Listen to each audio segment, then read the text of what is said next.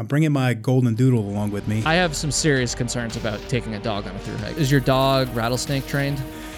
no, I've seen multiple times where the dog was just miserable. It's like borderline animal abuse at some point. I know a lot of people take five to six months. I, I, I would like to complete it in 120. You're either not going to finish with the dog or you're not going to finish in 120 days. 20.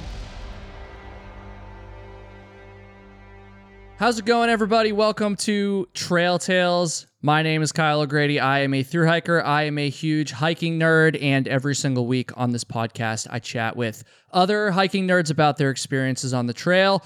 This is going to be a bit of a a bit of a different episode. This week we have a prospective Appalachian Trail through hiker on the show, and he's going to be asking me questions about his prep, things he's curious about, which I think is going to be really helpful because if you're going into a through hike, especially if it's your first time, uh, it could be a little intimidating. There's a lot of things you might wonder about. And so we're going to cover all of that in this episode. His name is Michael McInally, and he has a YouTube channel called, which it's called I Suck at Hiking, which is a hilarious name. I, I'm sure a lot of you can imagine that I'm kind of partial to those self self-deprecating names. Yeah, he's going to be posting videos, daily videos on his Appalachian Trail through hike this year, and I'm so excited to welcome him to the show. So, Michael, how's it going, man? I'm doing fantastic. First and foremost, how's this mustache look on camera? It, it looks great. It looks great. Looks fantastic. Looks Um, good. All right. It's new, so I'm just trying it out. So you're going to be hiking the AT pretty soon here. Don't say your exact start date because we don't want people, weird people out there trying to find you. But roughly, what's your start date going to be? Late February. So Late February. decided decided that early, early cold start. Yeah, and you're a Florida man, so that you, you should be used to that. Um, that's sarcasm, but I am I am brave. I'm telling you what, I don't like the cold. So um, it is it's gonna be it's gonna be a challenge. Yeah, man. Well, a lot of it's going to be a challenge, but um I don't know. Hopefully you'll be a little more prepared after this episode. So, what is your backpacking experience? Can you and can you just kind of introduce yourself? Um, I know you're not a total total novice, but this is your first through hike, correct? Going to be my first through hike. And I mean, I still consider myself a novice because I didn't start actually backpacking, back, back, backpacking slash, you know, overnight camping in this type of style until 2020 when, when COVID happened. And uh, my gym shut down. I wasn't able to go. I'm, I'm a Brazilian Jiu Jitsu black belt, right? And for those of you guys that don't know what that is, um, it takes a very long time and investment in the sport to get to that level. And you know, it was ten years for me to get a black belt in Jiu Jitsu. So um, three years into hiking, I, I still very much consider myself a novice. Hence the name. I suck at hiking. I mean, I make a lot of mistakes. I screw things up, and um, and so yeah, I started in 2020. Um, I jumped on the Appalachian Trail, and uh, I jumped on the Appalachian Trail. I wanted to finish from Springer all the way to the the the Georgia North Carolina border, but did not make it. So, what happened then? Why why didn't you make it? I I- I don't know, Michael. That's not a good that's not a good start if you want to make it all the way to Maine. I know. So I, I'm just giving you shit. By the way, I mean I'm sure everyone saw the title. Uh, it's all it's all in it's all in jest. Uh, Yeah, absolutely. Michael's a good So- sport too. My son, I took my son with me, and uh, he's he's 20 years old now. But Don't blame was, this uh, on your son. Is that what you're about to do? Unfortunately, I took somebody with me, and uh, you know how it goes when you have somebody with you. It's kind of like it's not just your hike. So, um, you know, we we we we did uh, all the way to Neel's Gap, and we got up the next morning to leave out of Neel's Gap and to to head out the next day. And unfortunately, he got this uncontrollable nosebleed right there Ooh. at the outfitter store, and so kind of you know pulling on the dad's heartstrings. I couldn't I couldn't make him go out in the woods anymore. I was like, you know what? We'll go ahead and end it here, and I'll come back and finish this guy myself. Yeah, that's that's very reasonable. Um, I thought it was going to be something like, oh, like I didn't like it or something like that, and then that was going to be a bad sign. But a, a very understandable circumstances, dude. Yeah, Um, I don't want to throw him under the bus, but you know, definitely. no, Yes. I, I'm I'm glad he was okay. And you've hiked out in Colorado a little bit. Where where else have you? Uh, or what other like backpacking experience do you have? So my next, you know, my next big adventure, I wanted to fi- finish that section of the trail. So the next time I went out, I went out back into Neel's Gap and took my wife with me. So uh, I took my wife with me to finish from North Carolina or from the Neel's Gap to the to the Georgia border, and uh, that was a successful trip. Um, although No, no day- nosebleeds that time.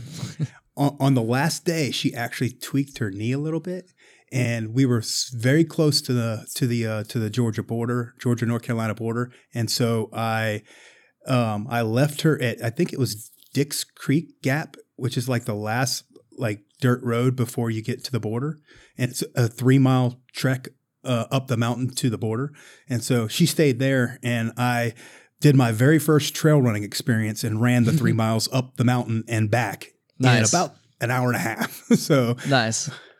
Well, you got it done, dude. Um, and then Colorado, I know you. I watched one of your videos where you were over there testing some gear. yeah, we took a trip out to Colorado. Uh, cold weather gear is hard to test here in the southeast, especially um, when I started prepping, you know, early this year. So I haven't had any cold weather. So we flew out to Colorado, did the Lost Creek Wilderness out there. Um, beautiful, beautiful place to, to hike. You know, uh, my first time to Colorado ever, and um, definitely will not be my last. You know, so, Yeah. Yeah, Colorado's the shit. Um, okay. I think one of the most important questions before we kind of flip this around and you start asking me some questions, why are you gonna through hike the AT? What's the motivation? What are you looking to get out of the experience? Yeah, why? Why why would you why would you put yourself through this? No, just kidding. But yeah, why? Well, I'm a very competitive person. And when I first heard about the Appalachian Trail, I had gone my entire adult life, you know, without hearing about these through hikes or any, hearing anything about the hiking community. And when I first heard about the Appalachian Trail, it was a, a, a local couple here that is uh, friends of ours that their son had come to my gym, and they told me about how that they had done this through hike right after they got married, you know, like 20 years ago, and that piqued my interest. And so when kind of the world shut down, I was like, I'm going to go do this stretch of the trail. I absolutely fell in love. I became addicted. It was another challenge. It was something to overcome. It was something that I looked at and I was like, man, I'm going to do this thing a little bit at a time. But this last section that I went out and did, the my most current section of the trail, I went from the North Carolina border to Fontana Dam, 90 miles on my own. So finally did me a solo trip, didn't bring anybody with me. And it was on that trip that I could see those other through hikers out there. I met a lot of the community and I was like, I, I got to do this whole thing. I, I've got to do it and I got to do it all in one shot. I, I'm not going to do this thing a little bit at a time. So discussions with the wife, make sure I get 100% approval to let me go. And um, I'm just at a point in time in my life where it's it's a possibility for me to do it. A lot of people do this in a transitional time of their life, but I, I actually you know have a stable business and somebody that can actually run it while I'm gone. So Nice. I'm like, it's it's it's going to be you know I I need to just go get it done, and she was willing to let me do it. So that Nice, was, that was the big deciding factor with her. That's awesome and good for your wife. Um, you know, you, sounds like you're fairly well prepared actually. Uh, of course, you know, you can always be more prepared, but the fact that you've already got a decent amount of not just backpacking experience, but experience on the AT itself, on the part of the trail where you're going to be starting, um, I think you're going to find that that is going to give you a, a pretty big advantage over a lot of people who have either never hiked on the AT or have never hiked or backpacked, period. And so um, I'm excited for you, dude. I think at this point, why don't we kind of flip this around? So I, I just want to give you the opportunity to ask me, you know, someone who's done this, any questions about through hiking, things you're nervous about, things you don't quite understand. Again, it sounds like you probably have a pretty good understanding of it, but um, yeah, or even some questions you think that other prospective through hikers, uh, 2024 hopefuls might have, um, just anything like that, dude. So uh, yeah, let's uh, you, try to use this as a uh, yeah, try to use this as an opportunity to um, I don't know, learn some stuff to help you get even more prepared.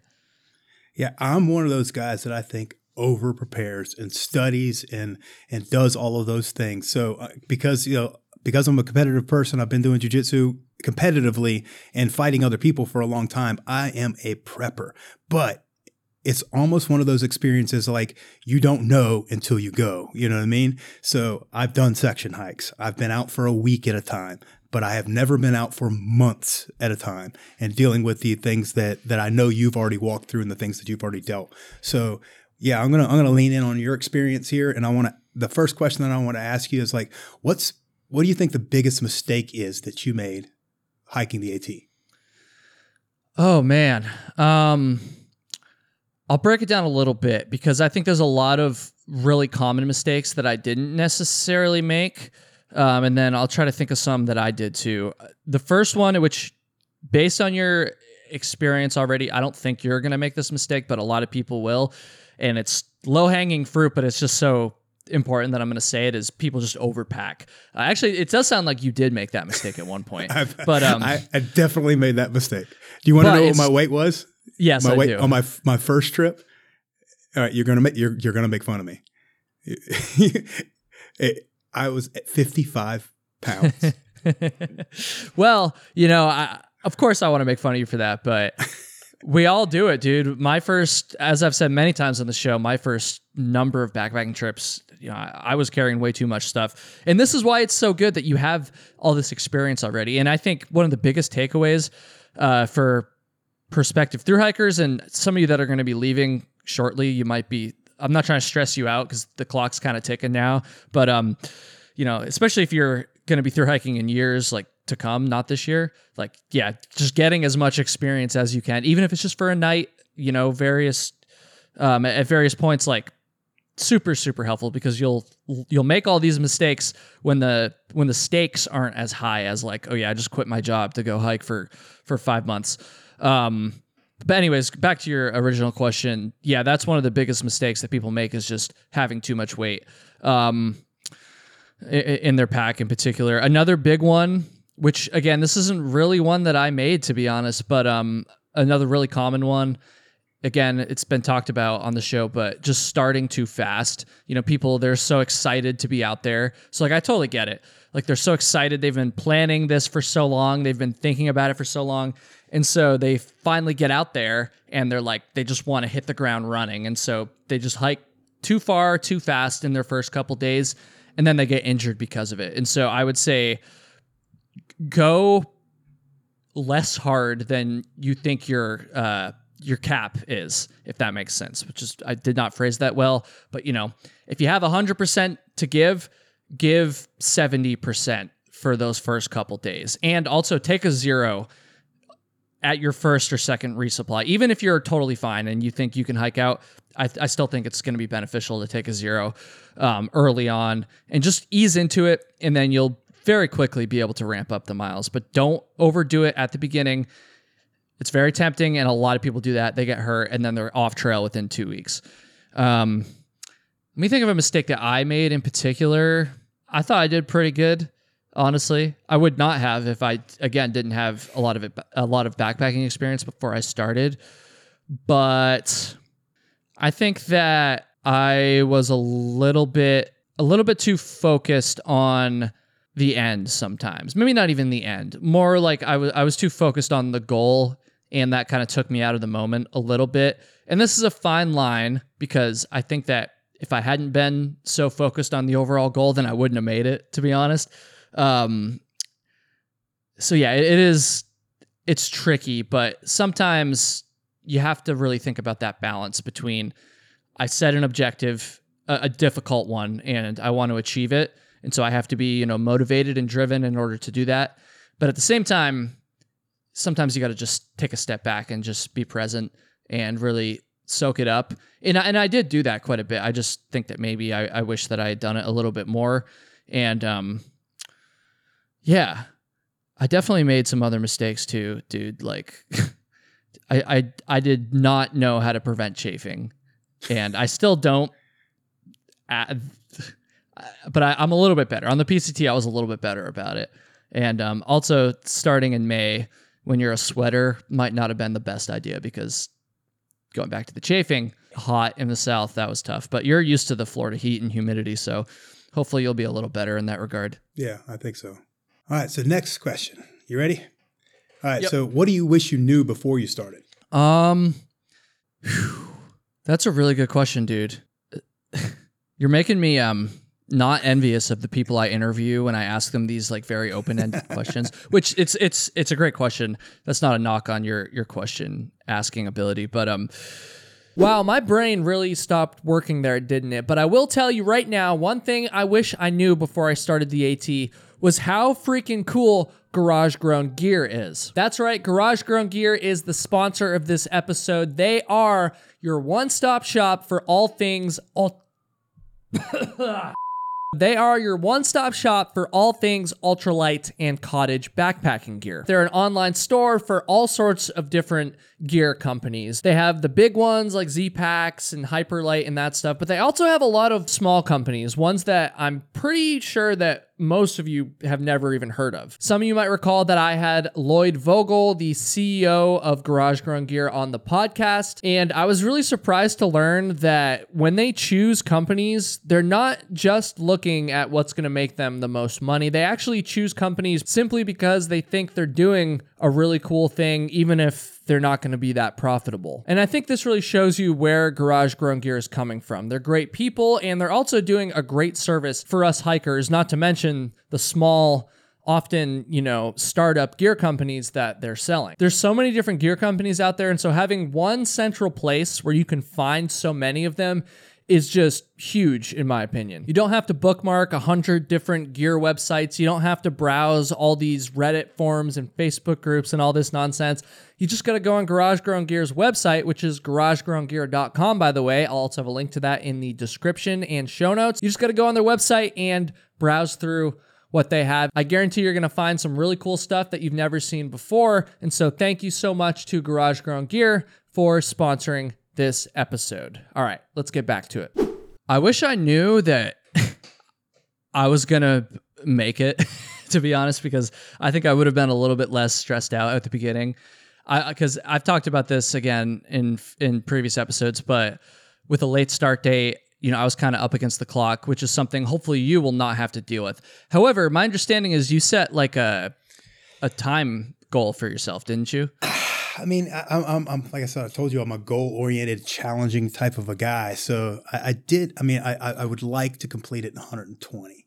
Mm-hmm. So I know a lot of people take five to six months, but I, I just don't foresee myself um, doing that. I, I don't think there's anything wrong with setting that goal. I just hope that you won't be like so rigid with it that like it's going to affect the quality of your hike you know and your your happiness while you're out there because for me you know i had a a time frame that i had to finish in as well except there was no uh, i couldn't change that that was just because i started late and i had until the end of the season and then you know I guess with you, you could certainly push that date back if you had to, and I just hope you'll. I mean, I'm not saying you shouldn't go for that that time goal, but if it looks like it's not going to work out, I just hope that you don't let that affect you and you're okay with changing it.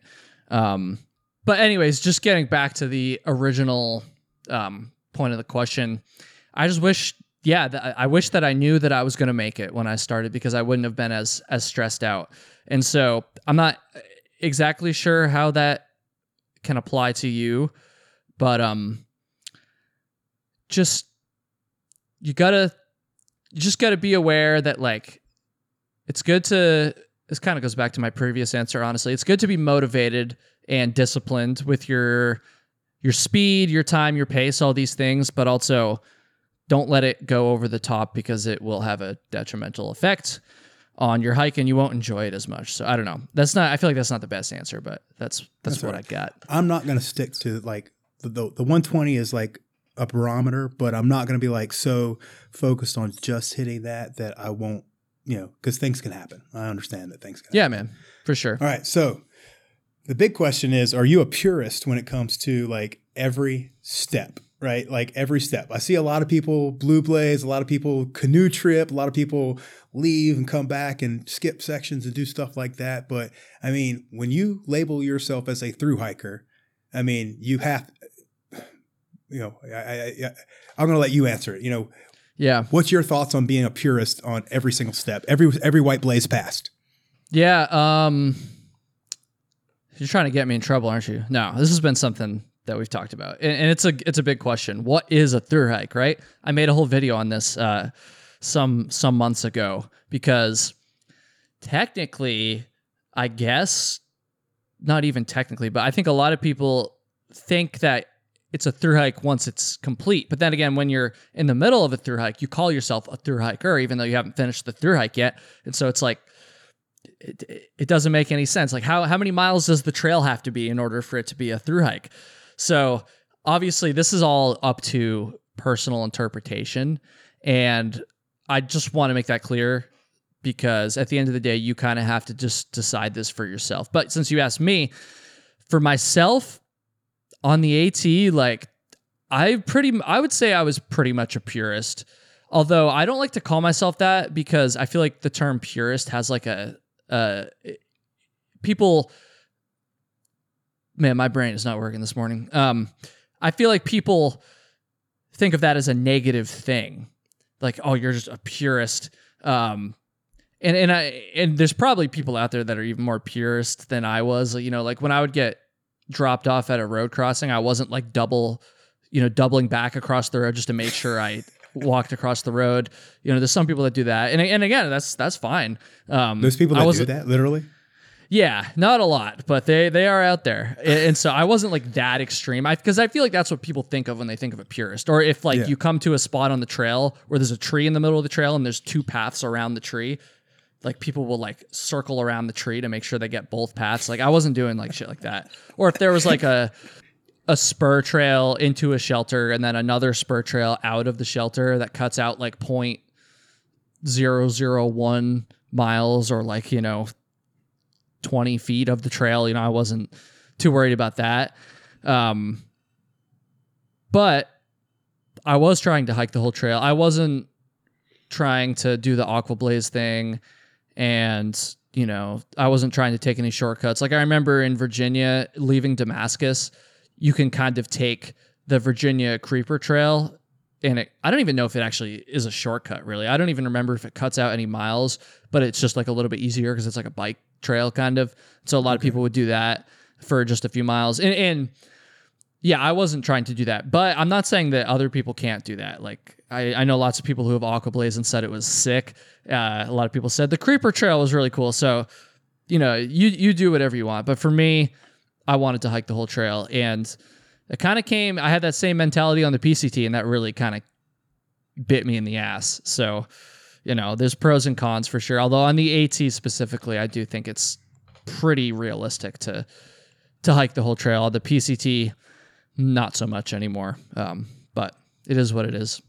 The PCT is a hard one, especially with the, the wildfires are just unpredictable every single year. So, You got that right. so uh, next question.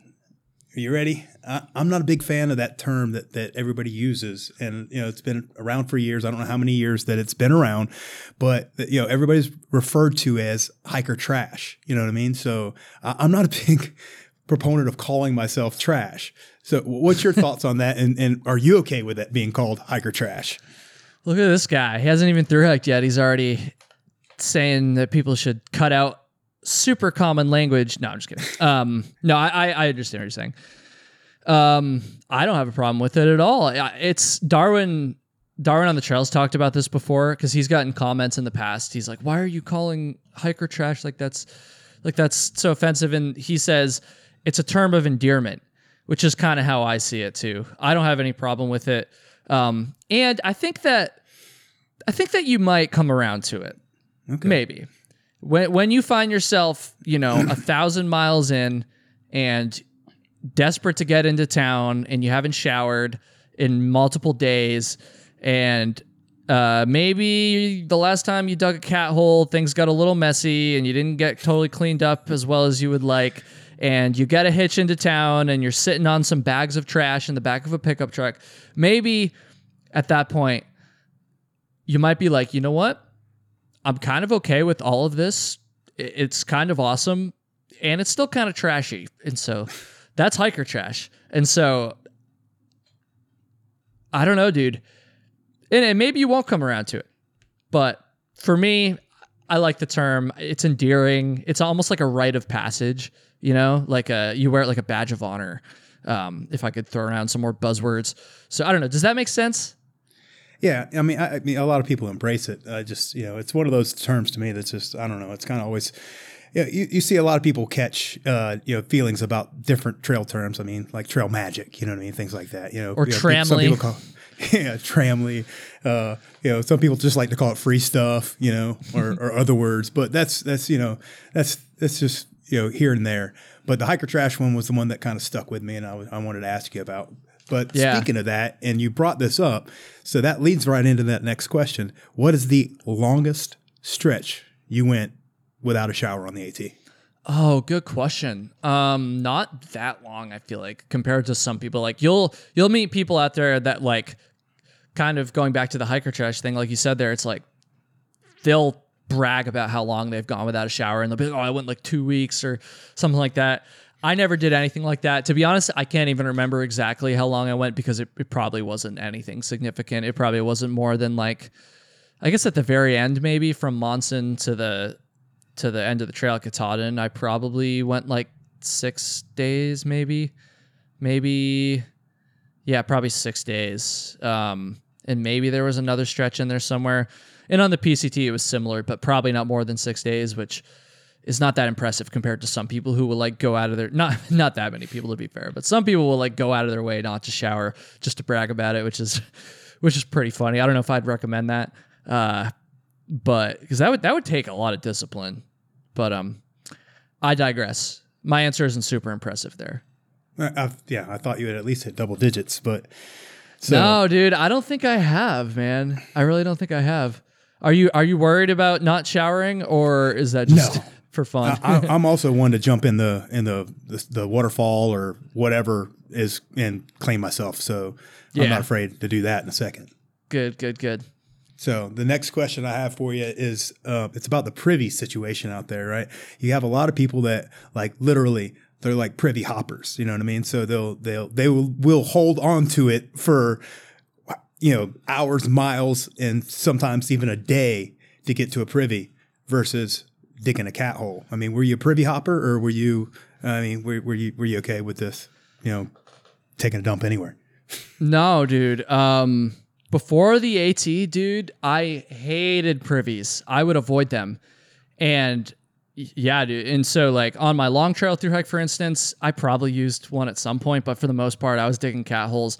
Every other backpacking trip before the AT, I was digging cat holes, and the reason I didn't like the privies is because number one, they're disgusting. Number two, I liked more privacy, to be honest. And there's nothing people you know a lot of people that don't backpack and through hike one of the biggest like scary things to them is the idea of shitting outside but it's like i kind of like it. Um i like just going off trail and digging a cat hole. It's a little inconvenient and you get some flies buzzing you sometimes but you know it, it's so private so i like that. Um and so the the thought of using privies was gross to me. But I will say the further along I got on my AT through hike, the more I started using privies because I just got like I got lazy and they're just convenient a lot of the time, you know. It's especially if you really got to go and there's a privy right there, you don't have to worry about finding a spot that's you're not going to get spotted. You don't have to hike up a steep embankment to get far enough away. You don't have to dig and try to dig in one spot and oh the ground's too hard, so go find another spot and dig there they're just so much more convenient. And so I did start to use them the further along I got.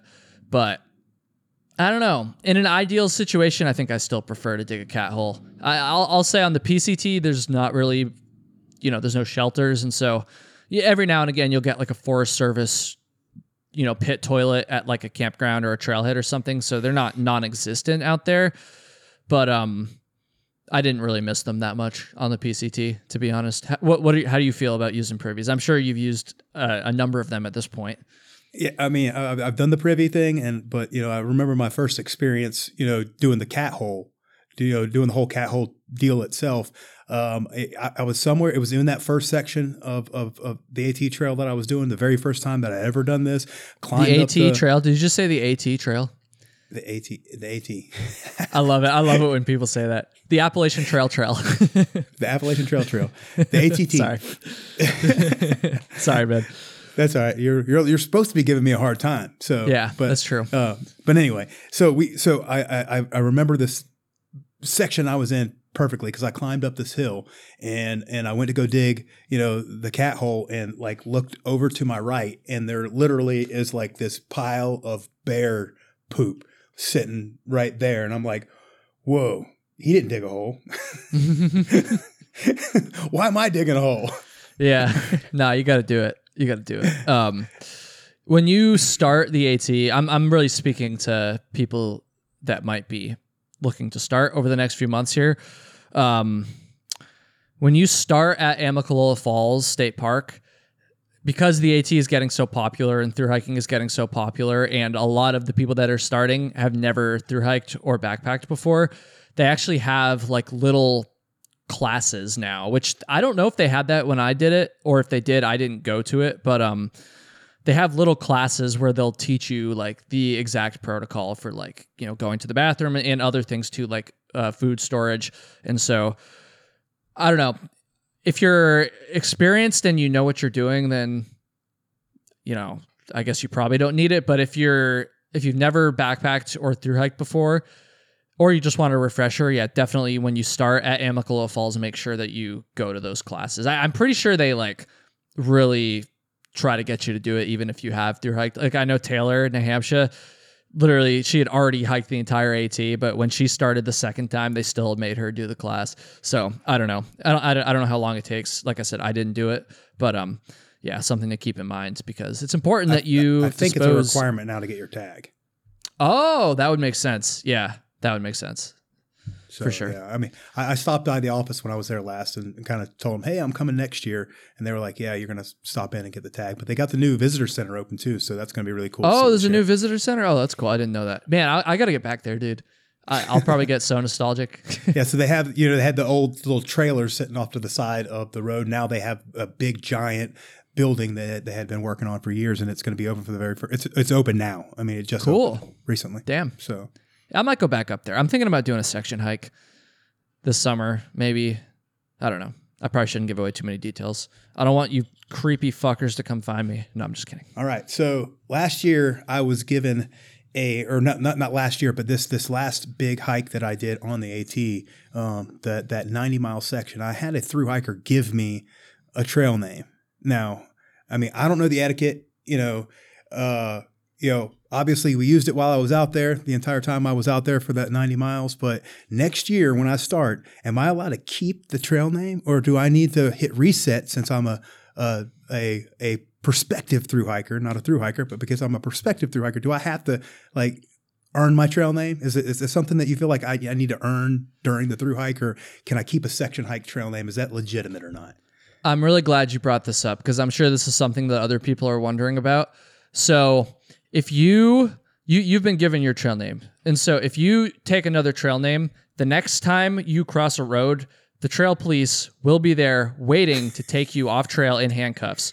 Which might sound exciting because you think, oh, maybe I'll be able to take a shower and get some food, but in hiker jail, you do not shower and they do not feed you. Well, actually, that's not true. They do feed you, but they feed you the same food you were eating on trail. So there's really no advantage. You don't want to be in hiker jail. Um, that's obviously not true. But uh, you can do whatever the fuck you want. If you want to stick with your trail name, that's totally fine. If you want to take a new one, that's totally fine. I think that pro- I'm just guessing here, but probably more people would take a new one, but you don't have to. I mean, I got my trail name well before my AT through hike, and I just stuck with it from the start. And so Okay. uh, you can do whatever you want, man. Um, you know, it, it doesn't really matter. But uh, just, I, I would recommend personally, if your trail name has a really good story behind it now, one that you enjoy telling, then stick with it. If you don't enjoy telling that story, then maybe get a new one because you are going to have to explain that story over and over and over and fucking over. And I really wish someone had told me that before I took my trail name because I fucking hate it. And no, I don't even hate it. I hate I hate the story behind it, and I'm sick of telling it. And so I wish I had waited until I got like a really cool story that I would have been super proud of. So just maybe uh maybe keep that in mind. With all the stuff I've watched of you, I don't think I've ever heard what your trail name is. Don't Don't make me tell the story. It's it's Narnar. you gotta tell the story. I'm not telling the story. What, what is the what is the trail name? It's it's Narnar. N A R N A R. Okay. I haven't told it in a while. Yeah, people people ask me that quite a bit. They're like, I know like your Kyle hates hiking, but like, do you have a trail name? And I'm like, yeah, but I don't really talk about it too much. Not that it's a secret, but it's just like, I don't know. I use it on trail still, but I don't Okay. know. I I'm, I'm so sick of the story. I'm not telling you the story. Okay. It's not No, happen. it's all right. I'll look it up. I'll look it up. I'm sure it's out there. It's not. No, it's not worth looking up. That's why I don't want to tell it. It's because it sucks. and and this is the thing. It's kind of a running joke too. Honestly, is like you'll you'll know what I mean eventually. Like, or maybe not if your story is actually a good story. But I know for myself and for Flossie too, who you might have seen in some of the videos, who I met on the AT. Like, we just got so sick of telling our trail name stories after a while that it, it, it was like kind of comical. Like somebody would ask one of us what our story was, and then the other person would kind of like start laughing in the background because like they know that the that they're just like, ah, fuck, I don't want to tell this story. So, yeah, I mean, you couldn't come up with like some like exuberant reason why. I could just So- I could just make some shit up. Yeah, that's what I should have done. So, um, so the, the other uh, question that I had, like, if you couldn't ever go back to the AT again, so if you're not allowed to ever visit the AT again, so you're not allowed to step foot anywhere, but there's one one place that you're allowed to go, so that would be like the one place that you're only allowed to go. What would be your absolute favorite part? I mean, what is what is that that one spot that you're just like, this was my absolute 100% favorite spot? That's really that's a really good question. Um, my I, I probably somewhere up on the presidential ridge in New Hampshire, but it feels a little bit weird to me to say that because I've been to that area quite a bit outside of my through hike, and I'd been to it before my through hike. I've been to it a lot after. So like when I think of that area, even though it is part of the AT, I don't really think of it as like just being part of the AT. It, it really just feels like a really sick area that I've hiked in a lot and kind of feels like home. Um, and so that's where my mind goes. But for areas that I hadn't been to before my through hike and haven't been to since, probably somewhere in the Roan Highlands. Uh, or sorry, is that Jesus Christ, uh, dude? My I'm not on my A game today. Um, yeah, the Roan Highlands. Yeah, yeah, probably It's the Pony Hill, somewhere. right? No, that's the Grayson Highlands. The the Roan the Grayson. Roan Highlands, yeah. Um, which is a little bit south of there. It's like North Carolina, Tennessee border area. It was really sick. I, I want to get back there, dude. I haven't been back there since the AT, like I said. And so yeah, I need to get back there. That that spot that spot and the White Mountains were my two favorite spots on the AT. All right. So now, since we're talking about areas, I have a question, and you know this this one's always intrigued me because you see people talk about it, you see all the videos that have been done about it. But when you went to you went to the Yellow Deli, did you not? Yeah, I did. All right. So when you went to, I mean, I think I think you just have to experience it. But were you recruited? I mean, did it, you know, or would you, or were you like one of those guys that were like, nah, we're, we're Yeah. good, we don't. Great question. So let me just give a little bit of context for those that aren't they don't know what the Yellow Deli is.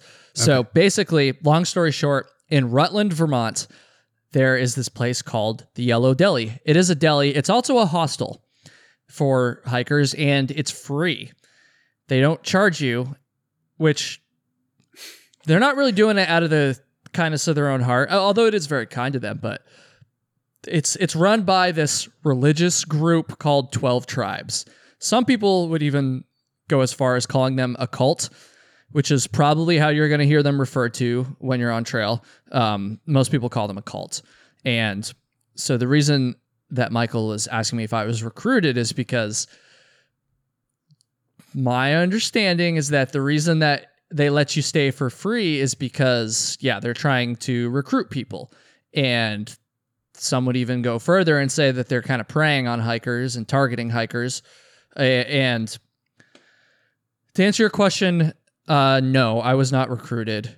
I was very, I feel like, kind of aware of the situation when I stayed there. And so, like, I was not going to engage in anything other than just simple pleasantries with any of the workers there because basically what they do is they try to get you to come off trail out of town and go work on their farm and i guess eventually they try to you know get you to join or whatever and it, it's like i don't know I, I say they're a religious group it's really unique. They're like very like hippie, like you get hippie vibes when you walk into their deli, but also they're like very conservative in some other aspects, like the way that they dress and some of the rules around like family structure and women and children and all this stuff.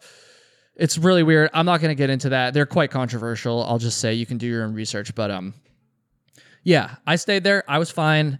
No, I never felt pressured. I never felt uncomfortable. But like I said, I went into it knowing that this was a possibility and that I'm going to really try not to like engage in like a lot of conversation with these people because I have a feeling if I had gone in and was like asking them a bunch of questions about like you know their religion and all these things, I feel like they might have kind of sensed an opportunity there and maybe would have you know probably not been super direct, but would have you know tried to get me to come to the farm or something like that. So I would recommend you stay there. To be honest, I thought it was a unique experience. Just know what you're getting into and you'll be fine. If you're a woman I can't speak from experience, obviously, but I've heard from you know various people, so just anecdotal, but like I've heard that it can be a little bit sketchier, and so um, definitely, yeah, just do some more research uh, before you before you stay there. But they've got a very mixed reputation on trail. I'll say that. All right. Well, the uh, the other question I had for you because I plan on hiking with my dog. Um, so I'm bringing my golden doodle along with me, and he's he's done a little bit of hiking with me. I know you see this big guy, and you're like, oh, he's got a golden doodle, but but um, uh, the dog's very very much taken to me, and I've taken him on, out on a few trips, and he absolutely loves it. So uh, I'm excited to do that. But I didn't I didn't plan on doing a whole tramily thing. I know tramilies are the big thing out there on the trail, uh, but I don't think I want to fall into anybody else's like timelines and you know, or you know, when they need to go to town, when I need to go to that kind of type of thing. So, you know, what what what, what do you think? What's your opinion on needing community out there? And do you feel like do I need to be plugged in, you know, or or, or have that type of support group? Because you did you do the majority of the trail with Flossie? Flossie and I met about halfway through, but I hiked the majority of the trail with Mullet Mike, who I met on day one, and we hiked all the way up until Southern Maine when he okay. got off trail. Um, and, and, there was a couple times where we'd split for a few days. Like he would, he took a zero once to like stay with his girlfriend, and then I just kept going. And then a few days later, I took a zero, and then, so we ended up syncing back up. But um, for the most, we were, you know, after a few days of hiking together at the start, we were basically just like, yeah, we kind of want to roll together. But um, you know, I, I understand like not wanting to be tied down to anyone else's schedule, but that's actually a really good example. A lot of the time when you form I'm not going to use the word tramily. When you form groups, even trail family is cringy, but it's not quite as cringy as tramily. But it's, I digress. pretty cringy. Yeah, it's all pretty cringy. But this entire thing is cringy. Anyways, um, you know, when you form groups of people like that, a lot of the time, the reason that you actually form a group with somebody is because it kind of just happens naturally because you are kind of traveling at the same pace. And so um, there definitely is times where you might want to hike with someone, but they're just your your schedules and your pace don't match up. But a lot of the time they actually do match up, like more often than you think, and that's actually why you start hiking with particular people. Um, and so I wouldn't just write it off completely, and I, I wouldn't be concerned that you have to either go at your own pace or sacrifice that in order to hike with other people. I think there's more crossover there um, than than you might realize. That's a great question. But the dog thing, we have to talk about the dog thing. Okay. okay. Um, what or, or how much backpacking experience does your dog have? How many nights has the dog done? How many miles a day has the dog done? I have some serious concerns about taking a dog on a through hike. Um, he has been on every trip with me other than the Colorado trip. So currently, he's probably got about 100 miles on trail.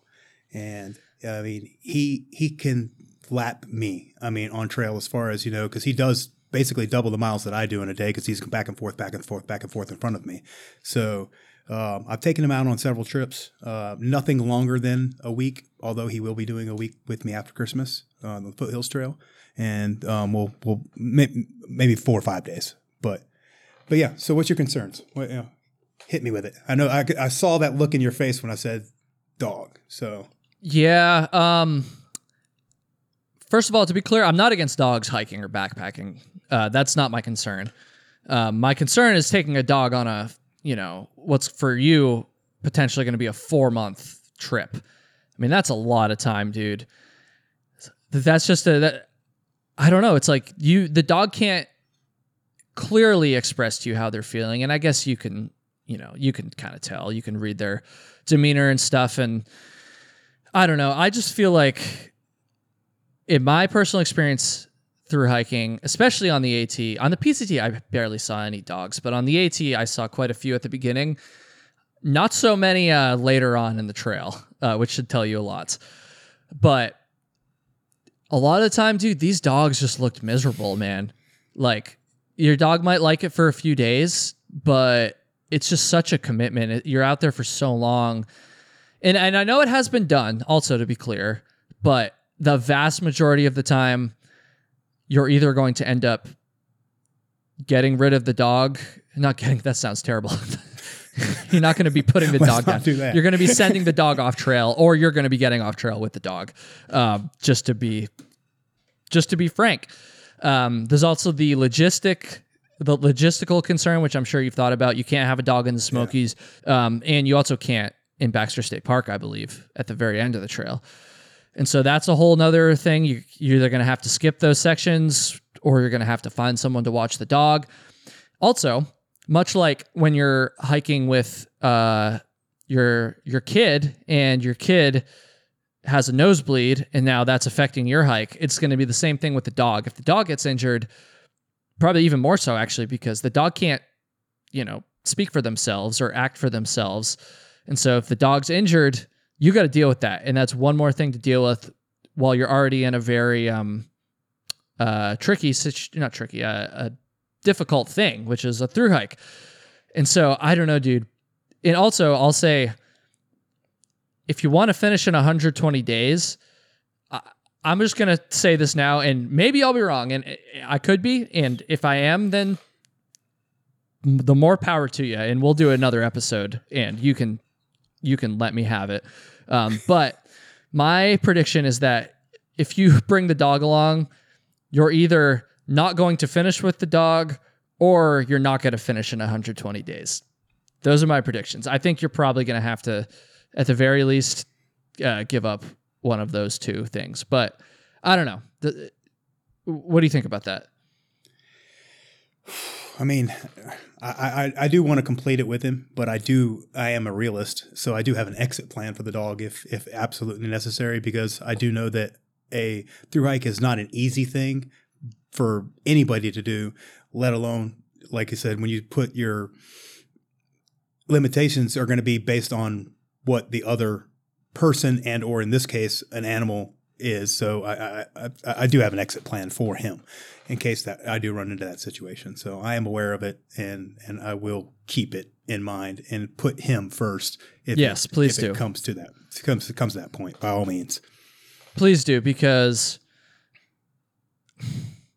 I don't know. I've just seen and, and I'm not saying that you're going to do this, but like I've seen multiple times on trail um, just on my AT through hike alone, where the dog was just miserable and their owner was just dragging them through this. And it's like borderline animal abuse at some point, you know. And and just don't let it get that far is all I'm saying. Like if if the dog's not having fun, if the dog gets hurt, just please send the dog home and don't put them through that just for some arbitrary goal that they don't even realize that they're accomplishing. please.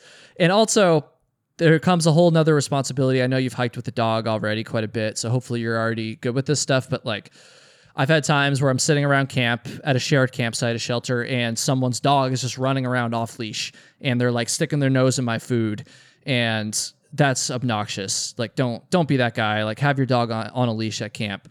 Um, even while you're hiking, honestly, you should probably have a dog on leash because there's a lot of people out there that there's a lot of people that love dogs and they're happy to have a cute dog run up to them. But there's also people out there that are not super cool with dogs, and if a dog runs up to them and is jumping on them or whatever, uh, they might not like that. And even if the dog doesn't jump on them, just seeing a dog off leash sometimes, um, maybe not your dog, but if it's like a you know a more aggressive looking dog, then um, you know that can be. I, I used to be like that, honestly. I've come around to dogs a little bit, but on my through hike, like, dude, I had a couple times people's dogs like running up to me off leash. I did not care for that, even though nothing happened. And so just be mindful of that. I hope I hope you're going to be mindful of that as well. Uh, just the courtesy around it.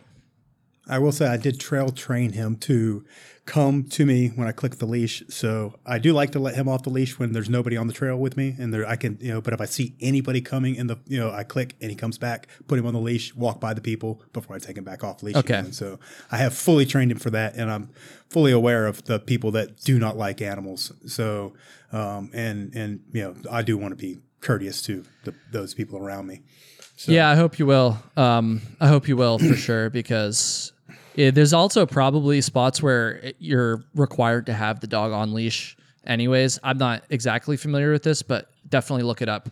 There might be some jurisdictions you're hiking through where you're legally required to have a dog on leash, especially in bear country too, which uh, you know a lot all of the AT is bear country, but there's certain spots where the concentration of bears is higher and you're going to be I, you're 100% guaranteed you're going to see multiple bears on your through hike. Uh, that's just how it is. And so be just be mind. That's another thing to be mindful of. Um, I, I, I, don't know about most people, but I'm excited to see bears on trail. I haven't seen one yet. All the time I've spent in the woods in the last year, and I haven't seen one yet. And I'm, I'm like, are they dodging me? Are they hiding from me? My wife's afraid I'm going to fight one. So you know, um, you know. But yeah, that's just I haven't seen one yet. I'm excited to actually see one. On, you will. On trail. You will. So, um, also, you're going to see rattlesnakes. Is your dog rattlesnake trained? No. That would be something to look. Yeah. Yeah, I would look into that for sure. Again, and I know I'm no dog expert, but I know they have like classes. Yeah, I mean, you might even know uh, more about this than I do, but uh, they have like classes where you can teach your dog to like stay the fuck away from rattlesnakes, basically, because just like bears, 100% guaranteed you will see multiple rattlesnakes over the course of your hike. And I would really hate for your dog to run up to one and, and get bit because it didn't know. Um, and they can kind of blend in. They're not easy to see sometimes. And I don't know how your particular dog reacts. So maybe, you know, maybe it it's not a concern for your dog, but for some dogs, certainly they're going to run right up to that thing and try to get in its face or whatever. And we don't want that to happen.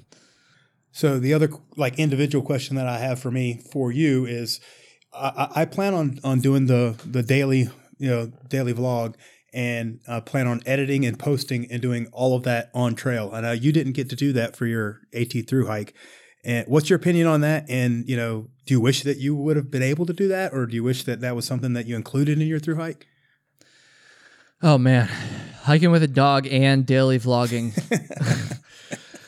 um I wish I'd filmed my hike, certainly. I don't wish that I did daily vlogs though. But that's just me. There's obviously there's lots of people that do it.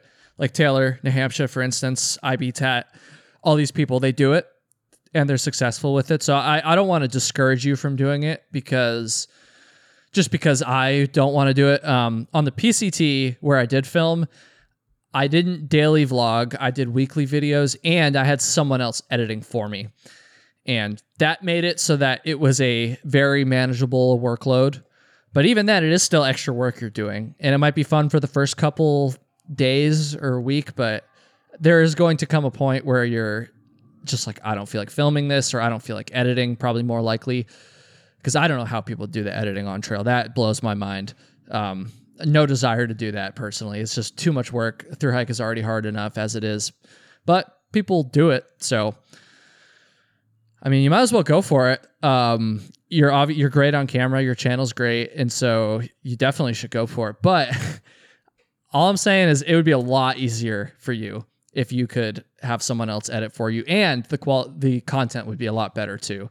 But um, I understand that's not feasible for for everybody, and so something to keep in mind for sure.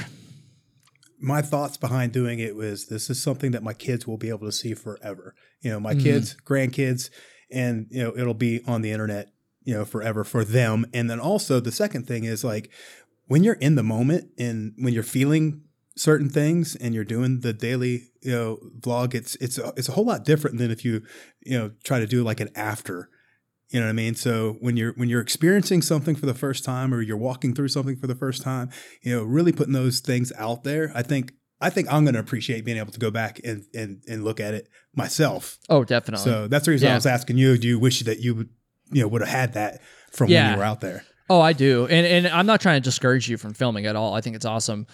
Um, I think the editing is where you're going to run into the most trouble. To be honest, I think, I think it's just going to be a lot of. And again, I don't know your process or exactly how long it's going to take you to edit each video, but at the end of the day, you're going to be tired. It's it's hard, and it's going to require a lot of discipline to edit every single day out there and you, there's going to be times where you get behind and then you're in town finally and you want to take a zero and you just want to relax you don't want to do anything else you just want to lay in bed and watch tv or go to a bar and shoot the shit with people but you're to have to be editing and you're it's to require a lot of discipline and some sacrifice and so you just need to be aware of that um, the filming i don't think that's to be too difficult it's the editing i think where it's to be maybe not so fun but people do it. Like I said a million times now, people do it. They do it great.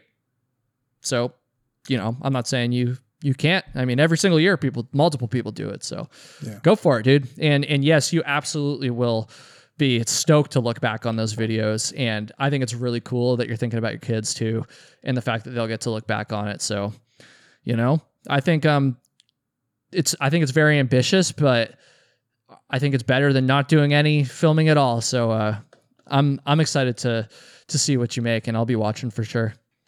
Fantastic. So, what do you think? The last question. Well, no, you know, I got I got a couple more. I got a couple more. If you don't yeah, mind, man, go we got for time. it. We got oh, time? oh, yeah, we got All right, time, so- man. We got time. All right. So, what do you think the biggest challenge of through hiking is? And I got a, a few options for you. And then, you know, if you got something else, that's fine. So, I mean, do you think it's logistics? Do you think it's mental? Do you think it's physical? Um, I mean, time, or you know, do you think it's is like I mean, uh, the physical part, like eating enough? I mean, th- those are some of the some of the big challenges I think I'm going to have to to walk through. So, what what was your experience? What do you think was the biggest challenge? What do you think? What do you think I'm gonna say? I, I think for most people, it's mental. Yep, you nailed it. You nailed it. And I'm glad you did because understanding that it's going to be very tough mentally is going to give you a huge advantage over a lot of other people because a lot of people go into it.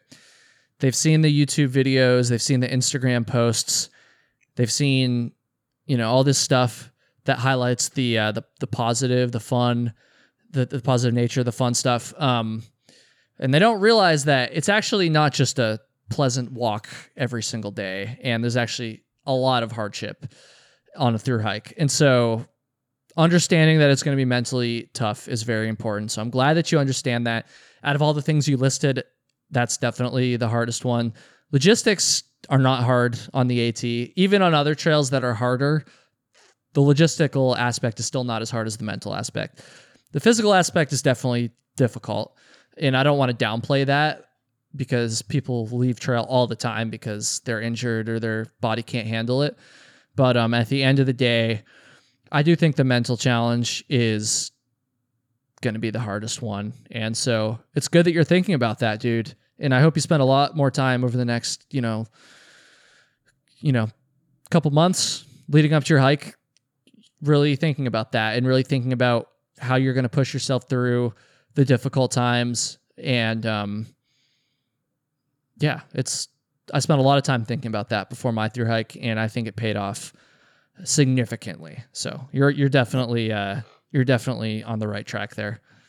I mean, I, I- I had I had a day where you know even just during my ninety mile section hike where I was just like, this is stupid. Why am I doing this? I could just go home right now, and uh, I didn't, obviously. But you know, I, I- I've had those thoughts. You know, what I mean, like well, it was just a you know a tough uphill, or you know, right after not having water or something like that. And so I've been through those things. So I, I you know, I, I'm gonna try to prepare myself mentally, but I'm I'm leaving a lot behind. You know what I mean? Uh, wife, kids, business all those type of things, and I'm going to be worried about those things on, on a regular basis too. But uh, I think I, I think I'll be able to, to fight through. Yeah, man. Well, we'll see. No, I think you will too. I think you will too, man. And it's good that you're thinking about all that stuff. Um, all right, now, let's get into some of the uh, some of the, the like the hard hitting questions. Like you know, what do you get sick of eating? What what I mean, you know, I, I'm actually playing with my menu right now. I'm like I'm, I'm I'm trying some food that I normally would not eat because I know I'm gonna have to when I'm out there. And so you know, what what was your like that that item that you just got totally Like I'm, I'm done with this. I never want to eat it again. I mean, for one, for, for me, like I ate, I, I entered a hot dog eating contest once. I ate seven hot dogs in like three minutes, and I didn't touch a hot dog for five years, like literally. Um, Pop Tarts, I got really sick of. Protein bars, I got really sick of. Although I kind of just continued to force them down because I never really liked them that much to begin with. um, yeah, man, Pop Tarts are the biggest one that comes to mind. I didn't really get sick of Knorr Sides and mac and cheese on the AT. Maybe Knorr Sides a little bit, but on the PCT, I got super sick of both of those things. And uh, even to this day, yeah, thinking about future hikes, I the thought of eating more Knorr Sides and mac and cheese t- disgusts me. Um, those are the main ones. Peanut butter a little bit. I, I ate peanut butter early on on the trail on the AT, and then I quickly got rid of it and switched to Nutella, which I never really got sick of, even though I ate it a lot. Those are the main ones for me. Uh, maybe like beef sticks and shit like that too. I got kind of sick of. But um, if I had to give you a piece of advice, look what other people are eating and try to get ideas from other hikers because, and this isn't really a revelation because uh, you, you're going to find that this happens naturally. You know, everybody's looking at what other people are eating and, and taking ideas and stuff. So definitely be open to that because that's how you're going to get a lot of different ideas for uh, food on trail. And and yeah, you're going to get sick of things. It's just the reality. Sometimes you got to just push through it, unfortunately. But um, also just variety is another big thing to keep in mind. Even if it's just variety in the type of chips you're buying, you know, or the flavor of candy or whatever.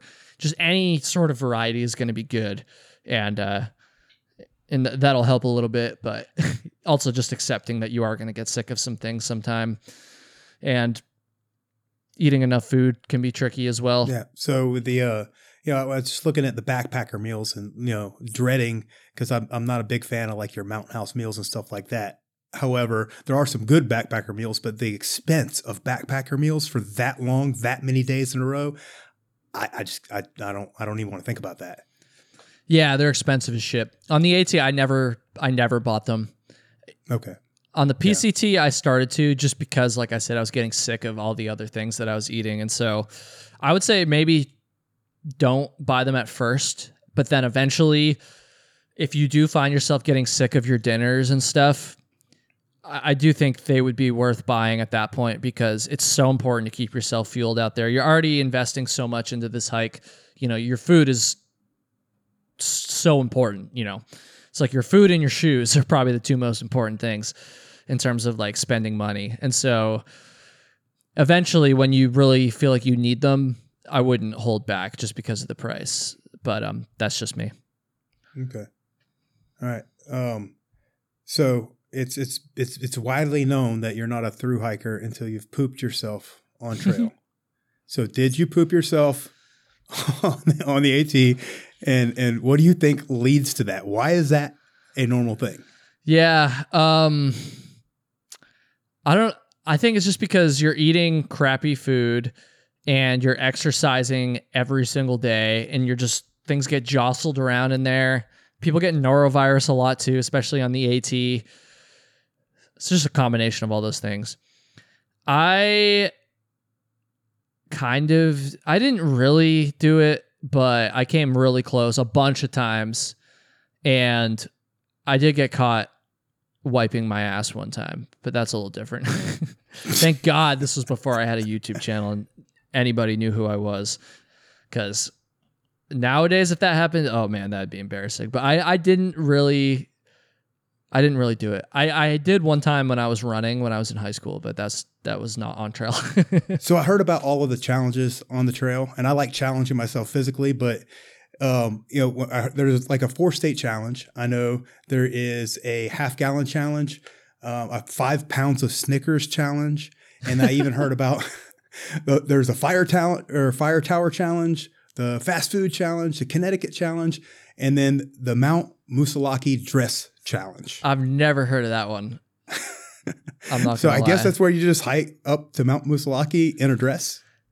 maybe some of these could be new too. Because again, I hiked in 2018, so Okay. it's been a while. But I've never heard of that one before. So my, my the other is, ones- did you the other ones I've did you heard of. complete any of them? The only one that I did was the half gallon challenge, to be honest. I didn't do, yeah, I didn't do any of them besides that. The half gallon challenge, I feel like, is a must do. The rest of them, I don't know. People like the challenges. It kind of sounds like you might be intrigued with those given you're asking about them. Well, I also heard like the seven second challenge where you're supposed to like hop on one of the ponies, but I don't think that's legal. Oh, so I God, don't I've- know if you should do that one or not. Yeah, probably don't do that. Definitely don't do Uh, that. uh, and then I, I also read about one now, and I'm no drinker, but uh, 24 by 24 by 24 challenge. Have you heard of that one? I, Yeah, is that where you hike t- t- 24 miles in 24 hours and drink 24 beers in the process?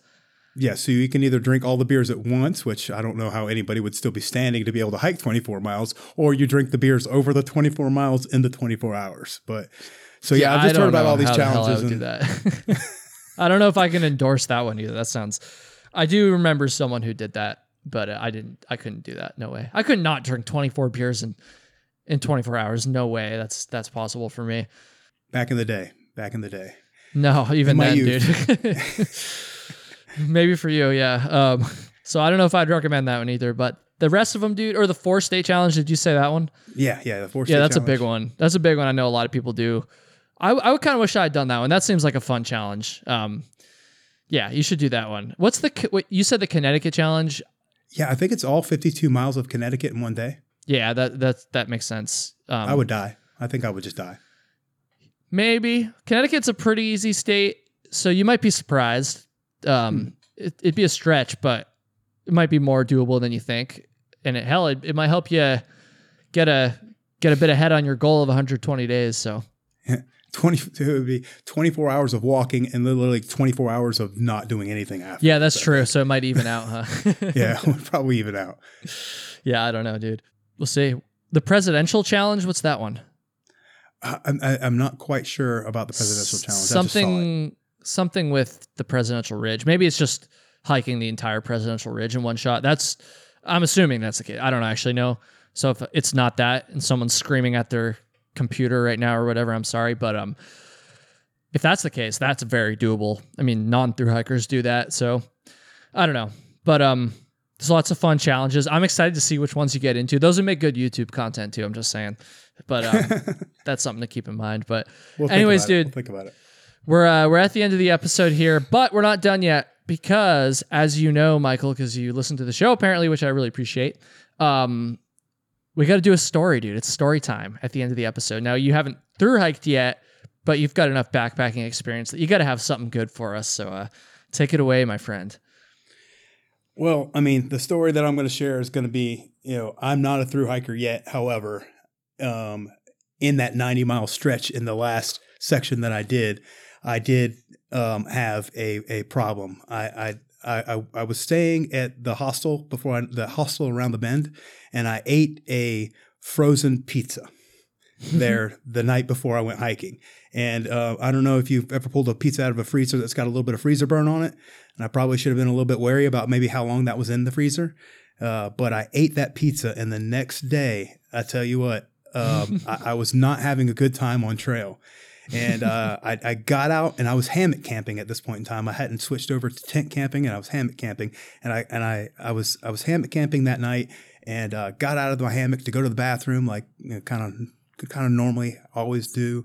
And uh, I went to go to the bathroom, find a little trail, and, and ducked off to the side to. And uh, while I was while I was peeing, uh, something else came out.